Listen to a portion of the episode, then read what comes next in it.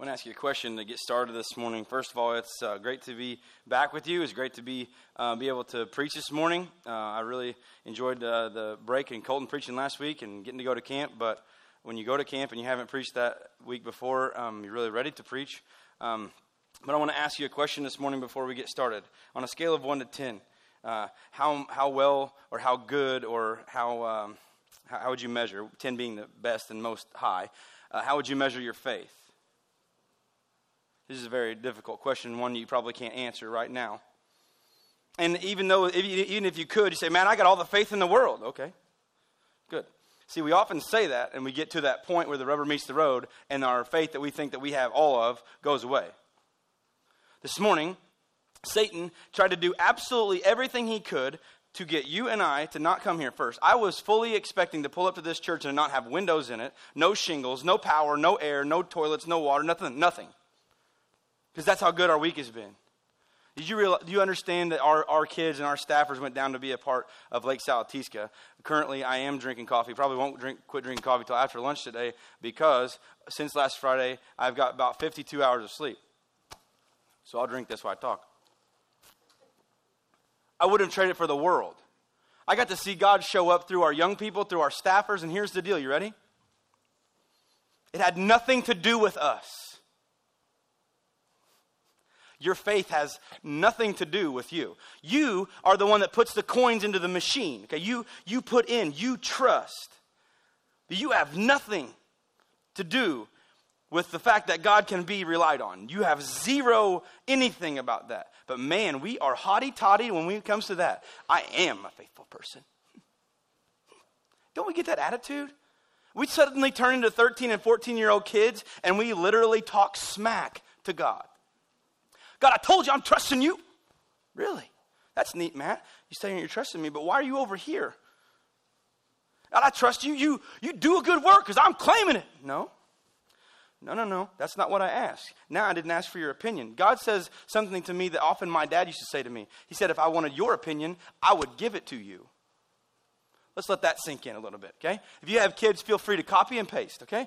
If I wanted your opinion, I would give it to you. Now, my dad was being sarcastic, uh, smart aleck when he said that, but oftentimes it was to correct me. Like, hey, poof, stop. If I wanted your opinion, I would give it to you. Oftentimes, I think God, I think my dad got this from God. He, he, I, I hear something else that I feel that God tells me all the time when I want to be a little smart kid and a brat and say, well, God, this and this and this and this and this and this. And he goes, will you just chill out? He goes, will you just close your mouth when you're talking to me? That was funny. Will you close your mouth when you're talking to me? Okay? So, so if I wanted your opinion, I would give it to you. Close your mouth when you're talking to me. If we followed those two rules, and we didn't give God our attitude, or we didn't give other people what we thought they needed, we would be in a lot better shape. I know some of you are thinking, man, he's two minutes into this sermon and he's already clapping. Yeah. You might want to hang on. There's about 700,000 points you can make out of this chapter, and I'm going to try to cover some verses this morning that are very difficult and they're very, very, very hard to apply. So we spent since last Friday, and I've been, Todd and I, and, uh, and I think it's just me and Todd, we've been making some trips back and forth and doing some stuff that was required of me, and I was glad to do it. And I stayed down at camp, and I'm not going to, the, the, amount of sugar free monsters that were consumed at camp is none of your business, okay? Um, he's laughing because he knows it's true. Okay, so here's the deal. In the junior high camp from Saturday to Tuesday, this is what we saw. It wasn't a really a big deal. It really wasn't a, a, big deal. There were almost 100 students, so it was about 130 total people there, and, seven, and 10, and 10 of those junior high students came to a saving faith relationship with Jesus Christ. Why are we here? Ten people are going to join you in eternity now. Yes! There were seven high schoolers that gave their life to Christ. That's 17 people. When is the last time that you were anywhere for a week and you saw 17 people come to the saving knowledge and faith through Jesus Christ and enter heaven? Never. Good. Come to camp. Yeah, I'm a little wired. It, but it, it frustrates me. It does. That's our job. That is our that is our that is our job. Oh man, I'm so glad you got saved. Good job. That's crap. Oh, now we're using crap from the stage. Yeah, fine. People on the internet going, I'm never coming to this church. This guy's insane. Okay, fine. When, listen, I saw 17, 17, 1 7, 17 young people put their faith and trust in Jesus Christ. Yes. 17 people that understood personally, individually, inside them. 17 people that understood how much their salvation cost and they needed Jesus. But sometimes when we're adults, we fail to recognize that whole thing, don't we? You know, when we got here this morning, you know what? You're sitting where it's nice and comfortable, and somebody going, It's cold. It was like 80 degrees in here earlier. I'm thankful uh, to a couple people that had a serious come to Jesus meeting with our breaker box. And poof, Jesus is greater. But I was, I was already determined. I was already determined we were going to get any fans anybody had. We are just going to sit here. We're going to move all the chairs. We're going to sit down. And I have another question to ask you. If we moved all the chairs out of here, and I know some of you need the chairs. I, I get it. Okay, don't don't hear me. Don't hear me wrong. But if we didn't have water and we didn't have lights and we didn't have power and we didn't have seats and we didn't have indoor plumbing and we didn't have a parking lot and all this stuff, I have a question. I have a really, really serious question to ask you. Would this be enough for you to worship God?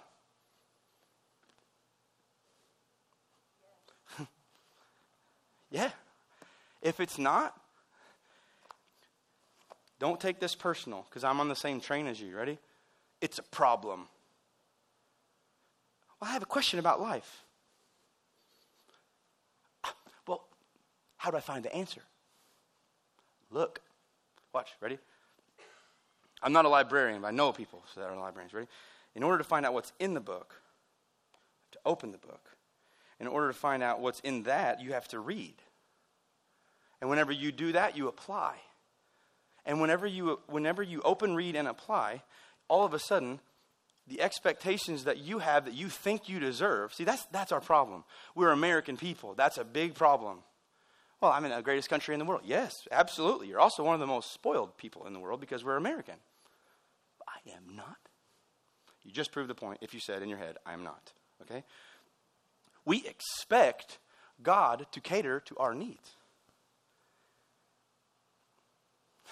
We do. Because when I came in here this morning and the air wasn't working, do you know what I thought? Satan, mm, if I could just hit you. I, I mean, I, just, I would. You ever, you ever had these days? Man, Satan, if I could backhand you, I would. Holy smoke! I said you would just try everything. Every, every, I, there are people in three different towns currently, right now, three different towns that are praying for you sitting here in Connections Church right now because we have so much wrong with us. So we say, Julie saying how deep the Father's love for us. And I know some of you, oh, that's a, that's a great song. Some of you are like, that's a hymn. Did you know that hymns are coming back? They're writing new hymns. they can't do that. Yeah, it's good. And like the new, you know, I'm part of, I'm, okay, I'm, I'm, I'm traditional Southern Baptist, okay? So I remember the maroon Broadman hymnals. And I remember when they went to blue. Whoa. Then they went to red. Now that gets confusing because you, it's because you mix it up between that one and, and the Bible they have in the pew, right? Because they're both red. Now, can you imagine that they're rewrite, they're writing hymns, they're writing new hymns, and it's this new movement. But why do we sing this song? We sang it on absolute purpose. Listen to this. We boast a lot about everything. And that last verse of that song says, I will not boast in anything about no gifts, no power, and no wisdom. That's laying yourself down. That's laying all of your expectations down. That's laying your hand off of the, off of the steering wheel. You lay yourself down, but the problem is we as Americans have such a stupid problem with it.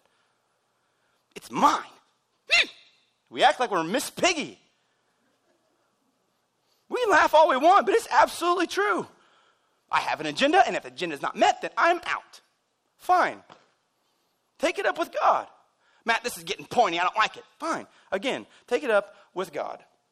Please, if you have a problem, you should probably look, we need to read and we need to apply that God's expectations are not ours all the time. I will not boast in anything, but I will boast in Jesus Christ, his death and resurrection. Do you know that other than that, that belief, that understanding that we can have eternal life in Jesus Christ, do you know that everything else doesn't matter? I have a new, I, ha- I have a new car. Okay. You drove it off the lot, it lost two or three thousand dollars worth of value, didn't it? Don't remind me. I get it. But we expect things so often to just go in our way and we expect it just to just fall in our lap. And then when it doesn't, we, we argue and we, God, are you listening to me? We turn into teenagers again and we stomp our feet. I know some of you are like, did you spend the whole entire week, the last two weeks, preparing to preach this sermon? No. Sometimes I spend between 12 and 15 hours on a sermon. And some of you are like, you need to spend a little bit more. You're not a really good pastor. Okay, fine. I spend 12 and 15 hours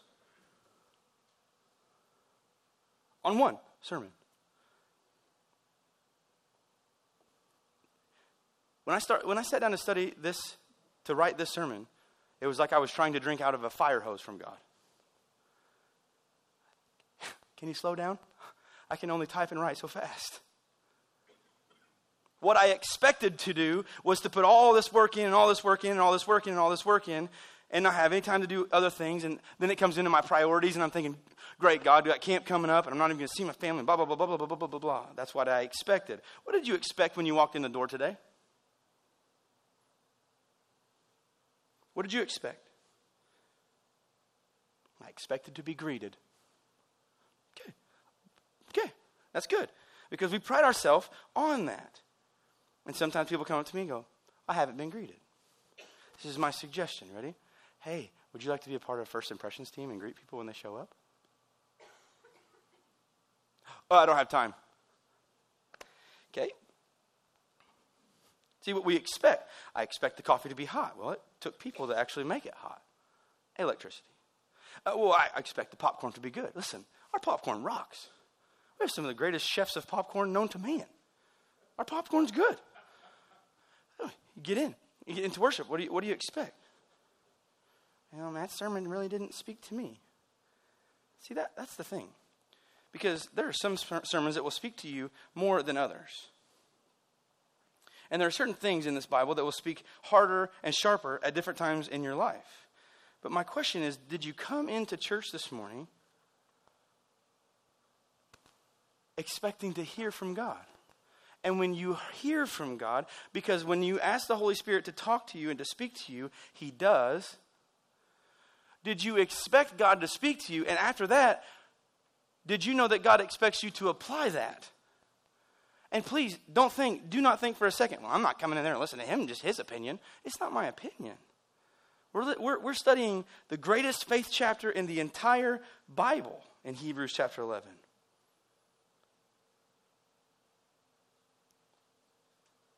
I didn't expect. Now, this is confession. You ready? I didn't expect to go to camp and see 17 people get saved. Ready? Shame on me.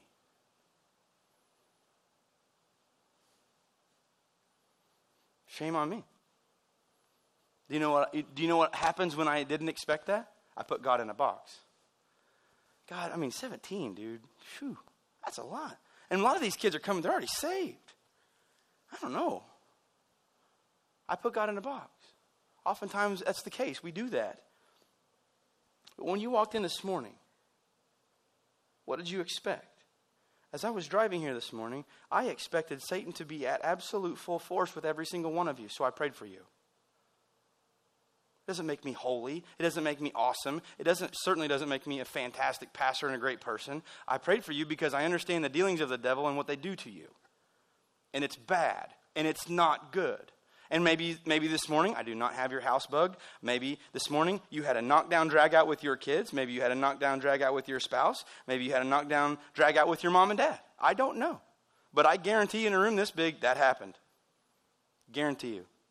On the, on the way to church, we could not decide on which song to listen to. And the, the brother and the sister or the kids in the back, they crossed that line, didn't they? Teasing with the other one, messing with the other one, and you start frantically swinging from the front seat. as you drive down 15. Don't think I don't know that this happens. But how can we expect God to move and God to speak in us if we are not ready? This is hard. What? Jesus, I expect to be known. I expect. Here's one thing I didn't expect. Ready? I didn't expect those kids in Kids Rock to get 500 stinking dollars so I get a pie in the face. Yay! I was more than happy to take a pie. $500? They robbed all of your change drawers when you were not looking. They came with like a, like a, a wet dry vac went, thank you. 500 bucks. Now, we think $500 is a lot of money. You take that to a different country that doesn't have the economy we do, we're talking some serious life changes here. Did you expect God to talk to you this morning, or did we come in with our own agenda? I'm going to let you in on a little secret about pastors. And some of you may know this, and some of you have pastored before, and some of you do know this. But do you know that I don't get to get up here and preach anything that I want? Did you know that? Did you know that if I do that, the Bible speaks exceptionally difficult and bad against that? And I'm, and I'm uh, the leader of you, and I'm doubly judged? Well, isn't that fun? Want to jump in? Huh? I don't get, I don't get to do things because I just want to do them. God led me to preach through Hebrews, and I, I literally said, You have got to be kidding me. So I called the, one of my spiritual mentors. I called my dad. I said, Hey, You've got, you've got more years of ministry than I have years of life. I have to ask you a question. Okay, shoot. I said, Have you ever preached through Hebrews? Heck no, it scares me to death. Yay, thanks. I was hoping that he would give me, you know, notes or something. No, he said it scares me to death. He goes, that's, that's a difficult. He goes, he goes, Matt, if if God is listening, if you're listening to God and that's what He wants you to do, this is coming from my dad. He goes, If you don't do it, you're going to be in trouble with more than just God. That's, that, that's him being my dad. He's my spiritual counselor. He's still my leader. I still have him on this earth. Look at the first blank in your worship handout. Our expectations fall short of what God has for us. Well, how, man, Matt, you have no idea what I expect God to do. Now, Listen to me. I'm not saying that you are walking home and expecting a Ferrari. If you are, sorry about it. I'm just going to go ahead and burst your bubble, okay? Sorry about you being expectant for that. Can we expect God to use us and to work in us if we're not stepping out in faith? But when we step out in faith, this is the problem. Our expectations oftentimes do not match God's at all.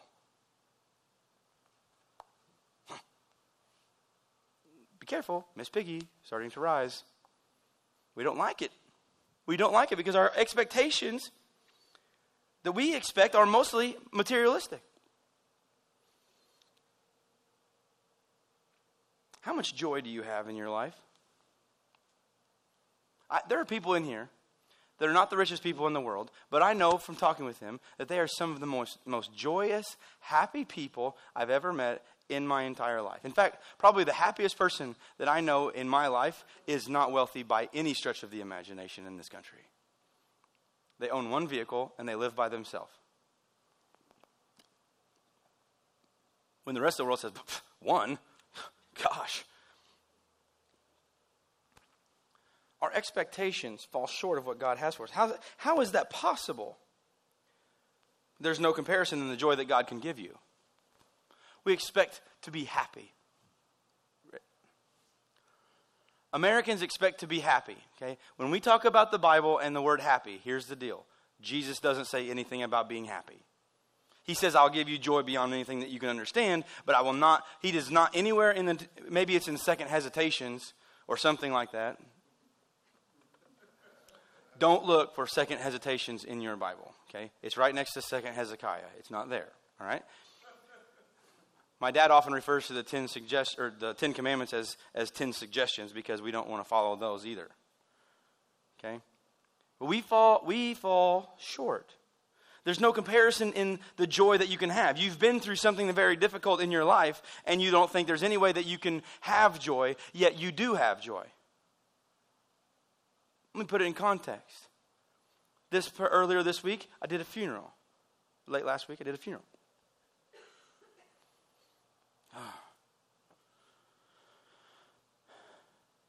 Unfortunately, death happens to us. Did you know that as I talked with the family and I talked with the people that were there and I talked with the people that came in the visitation, did you know that I saw joy on people's face? Do you know why? Because she's in heaven. And, the, and those 17 people that I saw this week get to join her when they die. I don't have a clue why this doesn't excite us. Like some of you are like, he is on too much caffeine. He has had not enough sleep. No. Do you know how happy and joyful I was to get to come here this morning? I got to see you. I'm not much to see. You have no idea what you mean to me. You have no idea how much you mean to me. None. You have no idea how much I love you and how much I pray for you. But we often give up because we expect something, God has something, and we, we, God has something for us and we have to wait. Oh, yay, waiting. Anybody wake up this morning and go, please, God, make me wait today? No? Anybody, anybody pray that they get stopped by eight trains today instead of just four? No? What does God have for you? Hmm. We often take the first available when it comes our way. When, when our expectations become reality, many times they're not what they thought they might be. When our expectations become reality, many times they are not what we thought they would or should be. Do you have the faith to wait for what God has for you?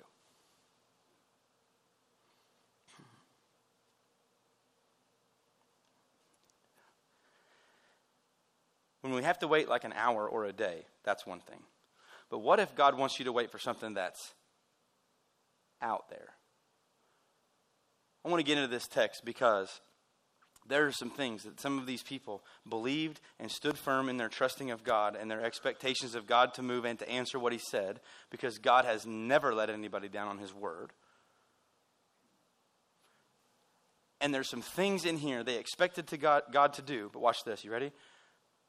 That they never got to see Think about that. Do you trust God enough to believe Him in something that you have that you that you'll never see? No, no, that's out there. that's out there faith. Okay, look with me. Hebrews chapter 11, verse 7. Oh, you ask a kid, like in when we baptize them, we ask about their favorite favorite story. A lot of times it's Noah, right? Noah Noah built a large boat, but it was by faith. It was by faith that Noah built a large boat to save his family from the flood. He built a large boat. Let me put this in context for you. Ready? It's never rained. I know that we understand the, the, the, the, I understand we rain. Uh, we know what rain is this year, okay? It has never rained. They have no idea what water coming from the sky is. They do not understand. And he is in the middle of an arid, dry desert region. And God tells him, I need you to build a boat. We often give, we often like to say, Yeah, I have the faith of Noah to do that.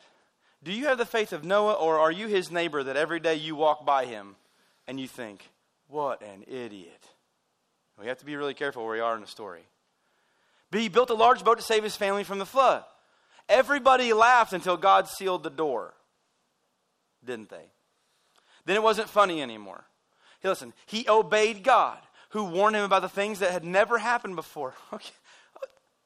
Do you understand how he got inducted into the Hall of Faith? He's believing things, understanding that God was speaking to him that he didn't know anything about. It's, it would be very difficult to explain the color blue to somebody that cannot see.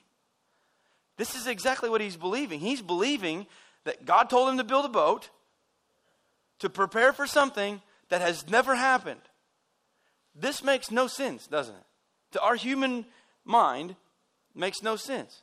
By his faith, Noah condemned the rest of the world, and he received the righteousness that comes by faith. Now, when it says here that Noah condemned the rest of the world, Noah doesn't have that power. Noah, by his faith, followed God, then God condemned the world. Noah, basically, they use this word here because Noah didn't condemn, but he was acting in direct opposition of the world. He was being faithful, the world was not. So God had to start over.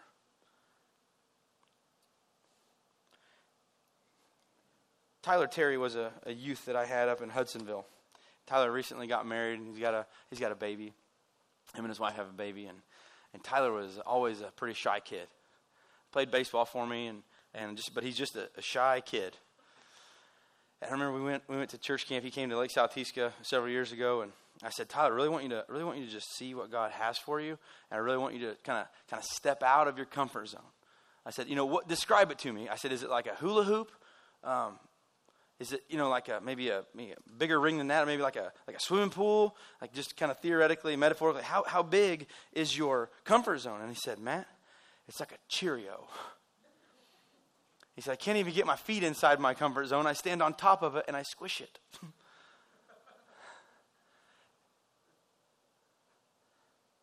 and Tyler went to camp and he stepped out of his comfort zone. Tyler did some things, heard some things, got to speak to people that normally he wouldn't have ever talked to. And he stepped out of his comfort zone. And i'll never forget when we shared when we shared with our church about, about camp tyler says something to the effect of this.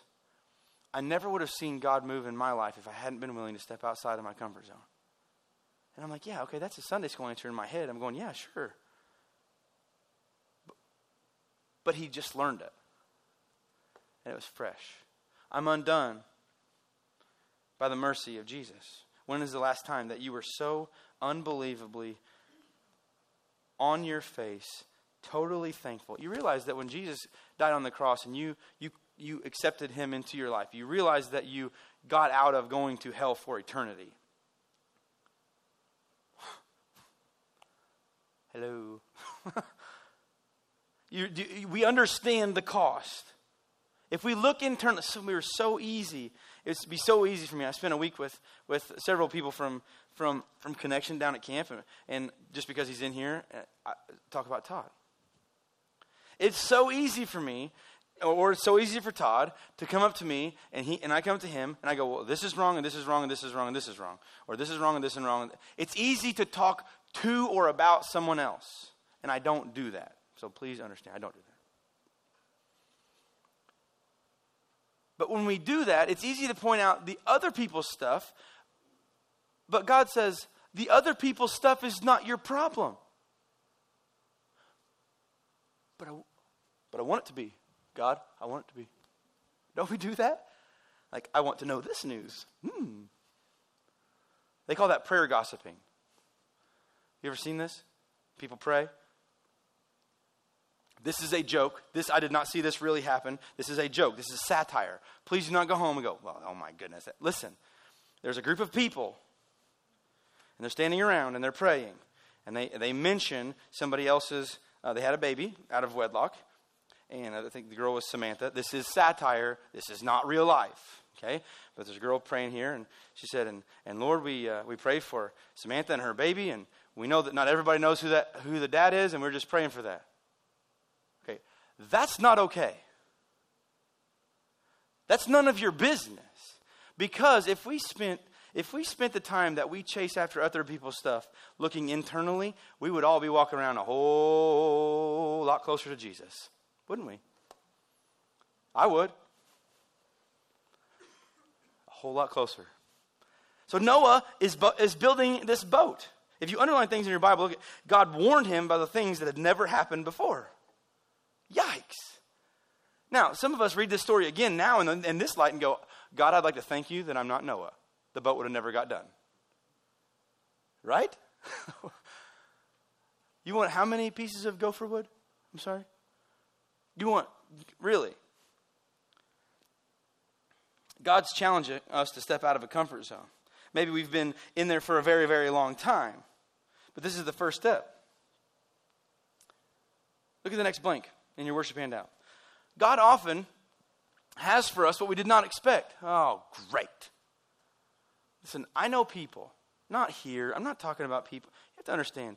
I'm giving, I'm giving you examples of people that I, I have had encounters with in my life. It does not mean that they are here because I wouldn't, I don't, I don't do that. Okay, look. God often has for us what we did not expect.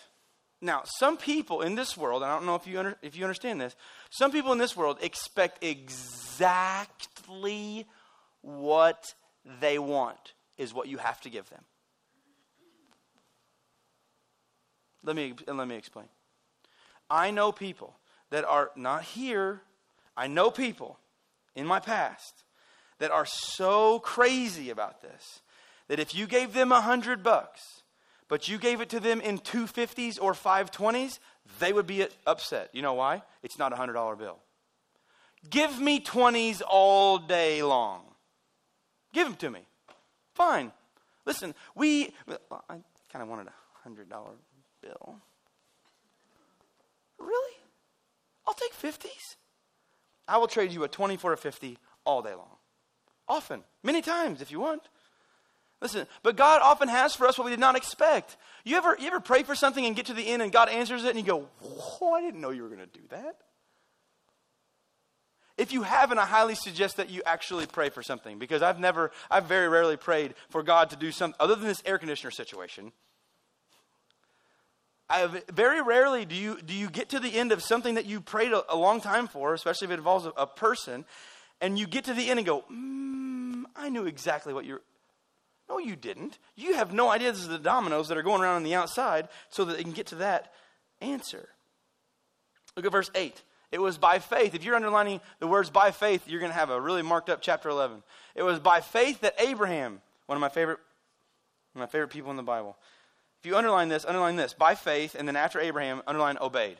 So it was by faith that Abraham obeyed. By faith, he obeyed. How many people listened? How many people have kids that did not listen to you when you said the stove is hot?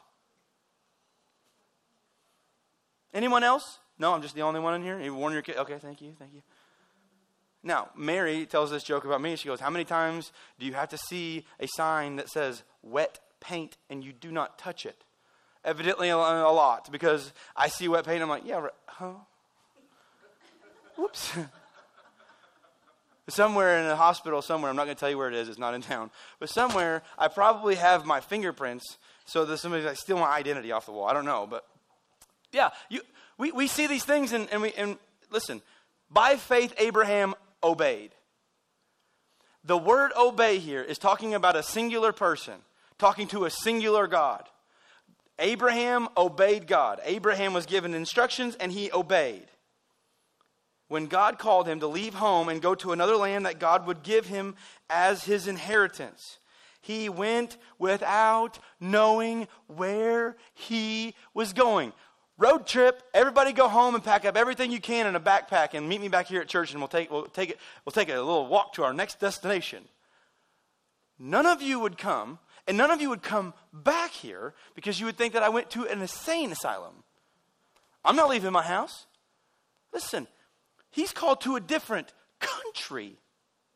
And they go.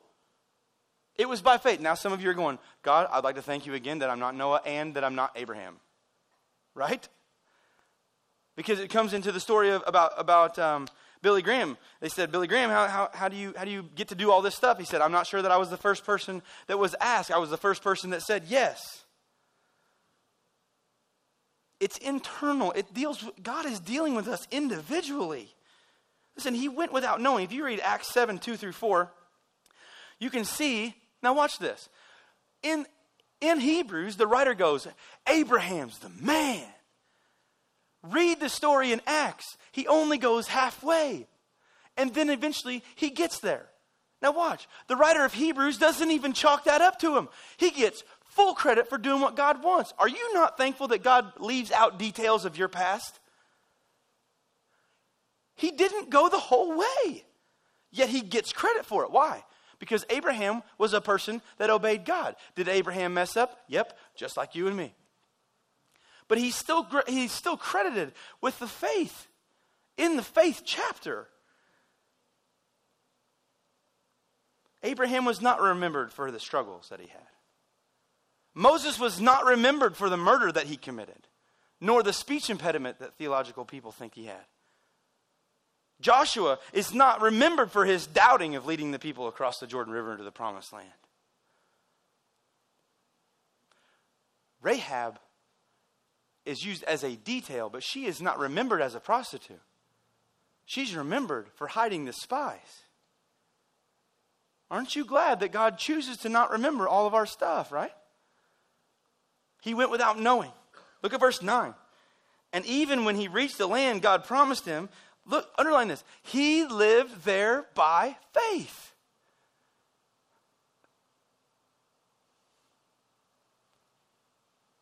Four and a half years.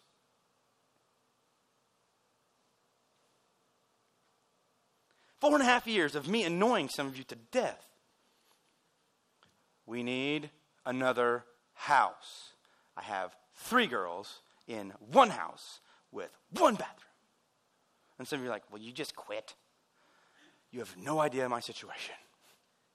And we remained faithful. And when it, we thought it was absolutely out of the question, we would look at a house and like, man, this is awesome. And they would tell us the price tag, and I would think, you have got to be kidding me. And we would look at another house and it would have this or it wouldn't have this and all this stuff. And for four and a half years, I said, Mary, I, have had this conversation. I have no idea if I will ever be able to buy you the house like I would like to buy you. We do not live above our means. That's what you have to know about me. Other than our house, Mary and I got out of debt. I don't live above, we don't live above what we can handle to pay. So that's a problem. I don't know if you've priced any houses, but that's a problem. Until God shows up.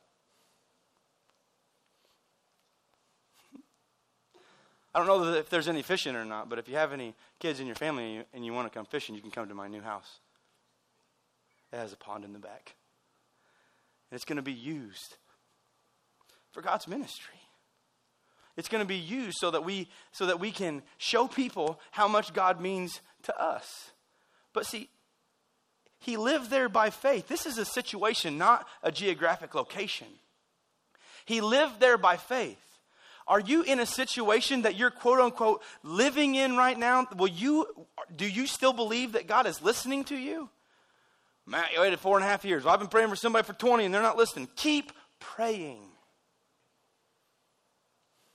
Keep praying.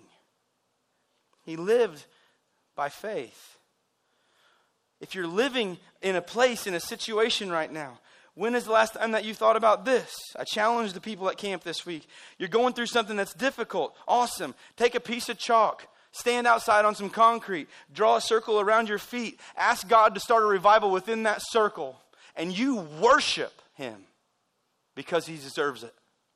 You start a revival in that service, God, and you, you talk to me about my stuff. Let me remain faithful. Listen, he was like a foreigner. He didn't live here. He's not from here. Look what he lived in luxurious apartment. No, tents. Also, Isaac and Jacob, who inherited the promise. Can you imagine being those two? Hey, Dad, what kind of inheritance do I get? Well, not a whole lot, but you get to live in tents for the rest of your life. Listen, we're not talking, they get to camp at Wayne Fitzgerald's. We're talking they're, they're, they're not, they're all nomads. They have no place to call home. Yet Abraham told God that he's going to have descendants that outnumber the sand on the seashores, and they were going to get a piece of land somewhere. Knock, knock, who's there? All three of these people died before they even saw the promised land.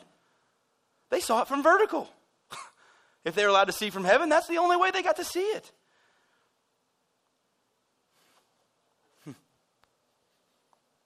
They yearned.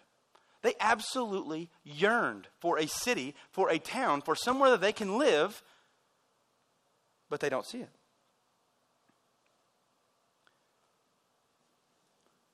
I wonder if Abraham ever learned patience.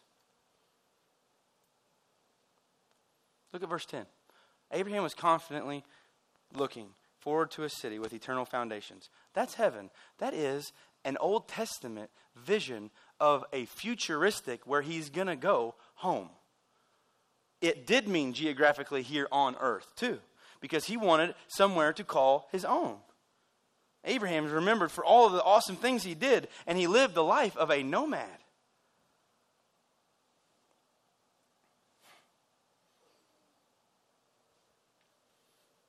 An eternal reward was waiting for Abraham. 17 people in the past week now look forward to an eternal home in heaven. That's 17 more people that might be standing right beside you in heaven, worshiping the King of Kings. The choir's getting bigger. How are you impacting the choir? How are you gaining member? How are you being attractional that you can that you can draw people in? Do you yearn for that? Yeah, I wish God would take me out of here every day. That's selfish. I prayed that prayer before. God, you know, I have a wife and I have two kids, and I'd like to see them grow up and get married maybe when they're 40. And, um, and it's selfish of me, but I know where I'm going. I know where I'm going. When I wake up in the land of glory, can you imagine? wow. I can't believe that you did all of this for me. Will I be able to stand and walk? I have no idea. Look at verse 11. Now, there is a, there is a, there is a sign in the kitchen of Lake Salatisca. And it says this If you have time to lean, you have time to clean. Now, those staff people are paid, okay? If you have time to lean, you have time to clean. It's, it's talking about not being lazy.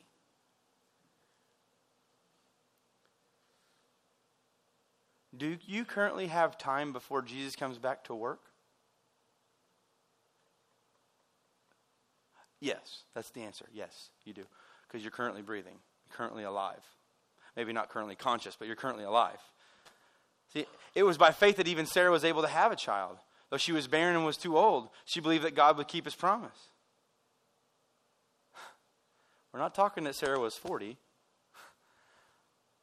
We're talking that Sarah was just shy of 100.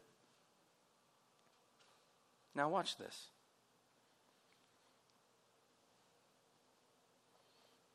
God promises Abraham and Sarah a child because it's very, I don't know, this is, I'm not trying to be sarcastic, but it's very difficult to be the father of nations and father of many, many people if you don't have kids. It's kind of impossible. Being barren was a curse. It was like God was mad. This is Old Testament, okay? If, if there's something like that that happened, it was believed that God, you did something wrong and God was punishing you for it.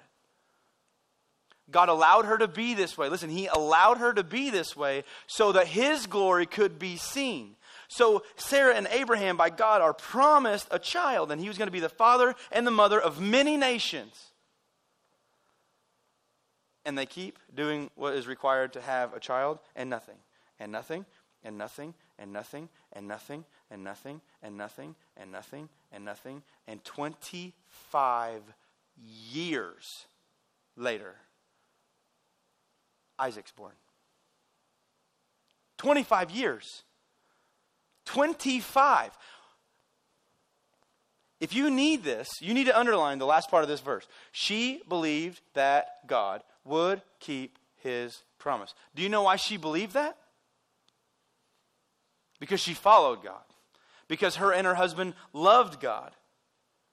Would you give up? Be really honest with yourself. Would you give up?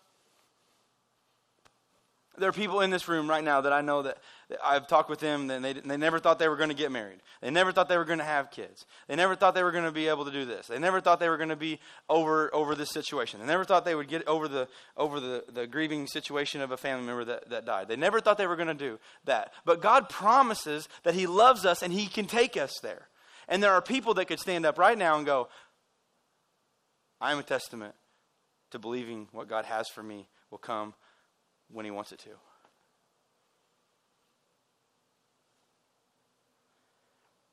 What if God gave you a promise, but He didn't give you an answer?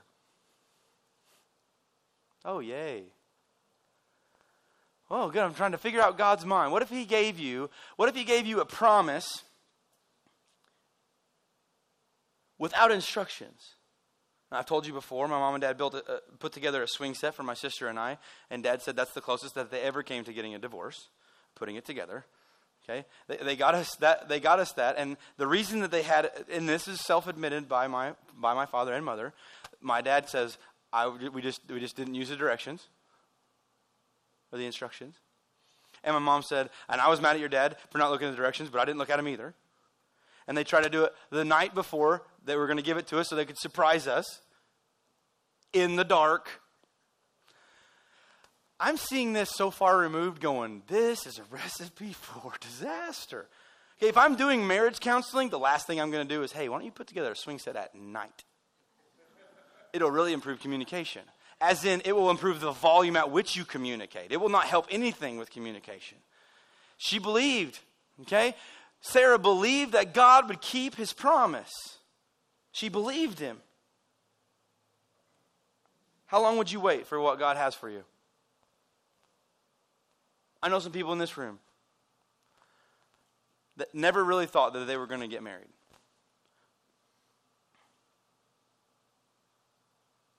And now they are. Or there's people that never thought they would have kids. Or there's never anybody that, that listen, I know I know people that say it was not in it was not we were not able to have kids. They're some of the best foster and adoptive parents I have ever seen in my entire life. Yeah, they're parents. God, didn't, God didn't go back on his promise, he kept his word. Look at verse 12. And so a whole nation came from this one man. Now, this is Abraham, who was as good as dead. No, he did not have any life altering issues at this time in his life. He's as good as dead because he's old. He's past what, what was thought of as normal age a hundred, okay? How many people, raise your hand, have somebody in your family that uh, got pregnant at a hundred? Some of you are going, Lord, please no, okay? Some of you right now, your current age, are going, uh uh-uh, uh, not funny, okay? Some of you are like, well, that's impossible. Remember, nothing's impossible with God. That's not to scare you. Okay, and so here, listen. So a whole nation came from this one man, Abraham, who was as good as dead. He was past the prime of his life to reproduce humans.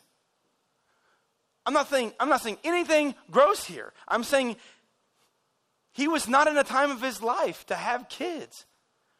A nation. So he's not he's as good as dead, and a nation with so many people that like the stars in the sky and the sand on the seashore, there is no way to count them. How do you go from a person without children to many nations? Let me tell you, it's one word. Ready? God. If God promises you something like he promised Abraham, he is going to deliver. If you underline anything in your Bible and you want to underline verse 13, listen to this. Look at verse 13 with me. All of these people died still believing what God had promised them. They did not receive what was promised. Hello. Do you see this? They did not, this is in the Bible, they did not receive what was promised, as in, they didn't get to see it into fruition. They didn't get to step foot in the promised land. But Abraham knew there was a promised land. Abraham knew that God was going to make many nations out of him, and he never saw, he never saw us. He never saw us. But we're descendants of him. We can't not be. They did not receive what was promised, but they saw it from all from a distance and welcomed it. They agreed that they were foreigners and nomads here on earth. So basically, that's what that's saying is this. They took what God had given them and they stood there with their circle around them and go, Whatever this is, I'm going to stand on it. I'm going to stand in it. I'm going to expect you to move, and I'm going to be right here for you to tell me when to move. And when we move, we move. Americans don't like that because number one, we want to draw the circle in the color that we want to draw the circle in. We want to put the circle where we want to put, and we expect God to cater to us. It's backwards. God is not a God that caters to us. He loves us, but He requires, as a Christian, for you to follow Him. Those 17 people this week did not get a get out of hell free card, like so many Christians use it now. It is, it is an opportunity to further God's kingdom and follow Jesus. All those people are plugged into churches. We, they made sure of that. Where do you go? What town do you go to? Where do you live? There's a church that you can go to. Here's, here's a person who can give you a ride. They were plugged in. We had a student from Connection. They got up in front of an, an entire camp of high schoolers, probably 160 kids and, and staff. And they stood up there, awesomely, I might add, and conveyed to everybody that they did not know what God had done in their life. I'm sitting on the back row. And I'm like, yeah, this is one of my dudes. And this guy beside me goes, Is that one of your guys? And I go, Mm hmm. And he goes, I'd like to have about 20 of them. I said, This isn't arrogant, but we have a lot more than that coming up. Because our teachers, they see it in the distance. They see it in the distance. Otherwise, preschool teachers are absolutely useless. Why did Ruth Ewing, Nina Dickey, and Laura Davis put into me when I was four? Because they saw in a distance. Why do you teach your kids to obey God? Because you see in a distance. You have to welcome it. You have to understand that you could be pouring concrete and you wouldn't see anything else put on that concrete spiritually until after you die. But after you die, somebody comes along and goes, Man, you could put, you could put steel beams in this. And you could really build something out of this. It wouldn't have been able to be done without your foundation. But it's so, it's so we want the man, we want the highlight reel. We want the we want the boom, we want the ESPN, we want the yeah. God does done, and you can read the scripture. God has done probably more with people that are willing to get a trowel and, and do some work on some concrete than any king. Because he loves everyone. But it's the people that are off the radar that he uses. The 12 disciples were not educated human beings. And he used them. How much? I don't know. They shared the gospel with the entire world that they never saw. They never saw, they never, they never saw Jennifer get the gospel shared with her. They weren't alive. They didn't come, they didn't, the disciples never knocked on Levi and Emily's doors. Hey, would you like to receive? They're not there. They said, uh, they said it so that one day that person would lead that person and lead that person, and they would lead you, and they would lead you. And I saw 17 people get that this week. And they agreed that they were foreigners. You and I are foreigners on this. This is not our home. Remember that song? This world is not my home. It's not. Look at, look at the next blank in your worship handout. You can expect what God promises. However, you may not ever see it with your own eyes. What kind of legacy are you leaving with your children? What kind of legacy are you leaving with the children that you come in contact with? What kind of legacy? If somebody, if you met somebody this past week and I got to talk to them, how would they describe you? Now it's not fair because I won't put myself in a situation because I was at I was at church camp and everybody acts nice at church camp. I'm not, I won't be in this equation. But if you met somebody this week and I got to talk to them, how would they have seen you? What does it look like? What are you passing down? What are you passing on? Look at verses 14 and 15 with me. Obviously, people who say such things are looking forward to a country they can call their own. We do want that, don't we? We want a place where we can just stand. We want a place where we can live. And I'm not, I'm not going to say that, that Mary and I are not excited about our new house, new to us house. It's awesome. It's an answer to prayer. Okay? We're, we're going to have a lot of fun. If you know how to paint, come over. Okay? 15. If they had longed for the country they came from, they could have gone back. Just because God leads you somewhere doesn't mean that you go there. You can travel this road. Remember the Israelites? Oh, can we just go back to Egypt?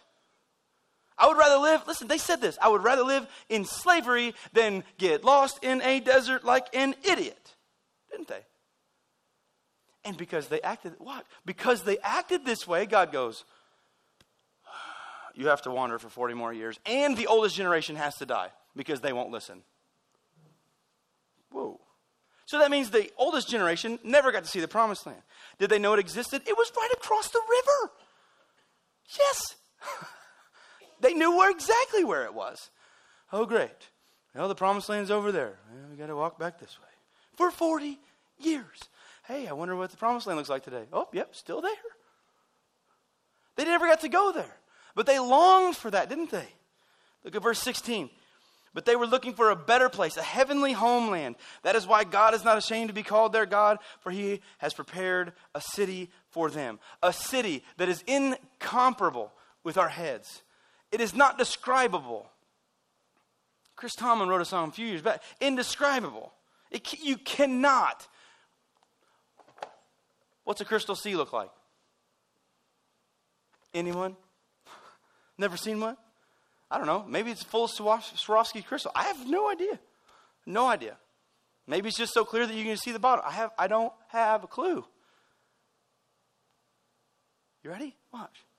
This isn't arrogance. This is bragging on God. But you know, I can't describe it, but you know what? One day I will. I'll tell you all about it one day. What's the throne of God look like? Man, I can't even imagine, but I'll tell you one day. Why? Because I understand the promise that God has given me through my relationship with Him. We're to look forward to it, but we have work to do. Look at the last blank in your handout. What are you expecting God to do in your life? I want you to keep this question with you all week. These questions. What are you expecting God to do in your life? After you come to that answer, do you trust that He has a plan for you? Well, that's easy. Jeremiah 29 11 says that He has a, a plan for me to, to, you know, to prosper me and not to harm me and good and all that. Okay. And we know that scripture. Maybe it's familiar to you. Maybe you have it memorized. Watch. Believe it. But man, I, this whole plan that God has, it doesn't match what I want. I've been here. Okay? And I've been here too many times that I don't I don't want to talk about it with you. Okay? We've all been here. God, this does not look like what I wanted. I wasn't expecting this. Now, after we come with, with an whole an acceptance thing of we may or may not understand what to expect or what it looks like, are you willing to move out of the way? Hmm. I don't like that. No. I'm good. Okay. What are you expecting God to do in your life? Big things, right? If we're going to answer like an American, big things. Do you trust that He has a plan for you? I don't trust anybody. True? It's hard for us to trust. That's why it's so hard for people to trust God because they think of him as a person. He's not a person, he's a being, all powerful being, a perfect being. Are you willing to move out of the way?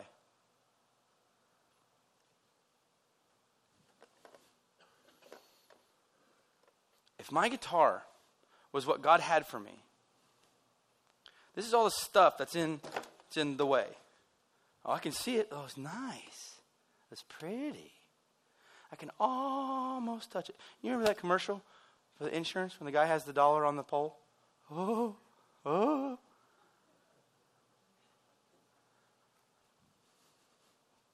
God, I understand where you want me to be, I understand what you want me to go. But I have this mountain that is currently blocking my entire vision of that. I don't know if you remember this, but it was God's voice that spoke those mountains into existence. And Jesus said, if you have faith the size of a mustard seed, you can tell that mountain to move. I said, God, I'm going to stand here in my circle. Now, I know what you have for me on the other side, but I don't know how this mountain is going to be moved. But I'm going to wait, and I'm going to follow you, whatever I need to do, until you move this out of the way so that I can do and go where you want me to go. What are you expecting? When you go to work tomorrow, what are you expecting? Don't go expecting a bad day. Go expecting you pray in the morning and ask God to give you somebody to talk to. Expect God to move. Expect God to answer you. And expect, be ready. Expect questions. Why are you so happy on Monday? Tell them what you did on Sunday. I got to hang out with a whole bunch of weirdos. And the pastor yesterday took two pies in the face. Why? Because our kids collected so much change. Jennifer asked me if I'd take a pie in the face. For 500 bucks? Yeah, no problem. Do you know that do you know that that's going to be a lot of fun and it's going to be messy and that's cool, but it teaches our kids, they'll never forget that.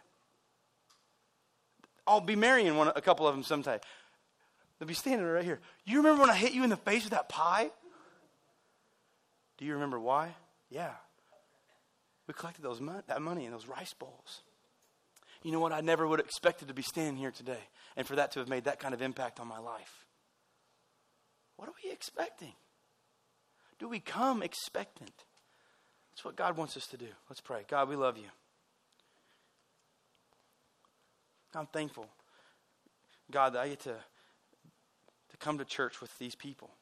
And we get to sing the, the words and the lyrics of the songs. And we get to we get to read your word. God, we get to go over different things. And God, we, we expect sometimes the wrong thing. Will you help us? Will you teach us? Will you show us what you want for us? And when we see it, and it doesn't match exactly, God, will you be with our human selves? Will you be with us? And would you, would you just help us say, okay, whatever it takes, God, whatever it takes, I want to take as many people to heaven with me as I can. It's not about the spotlights. It's not about our name being somewhere, God. It's all about Jesus. God, we ask this week that we can be expectant of opportunities that we can share with other people about how good you are. In your name that we pray. Amen. If you want to see me get hit with a pie, you can come to that side of the church.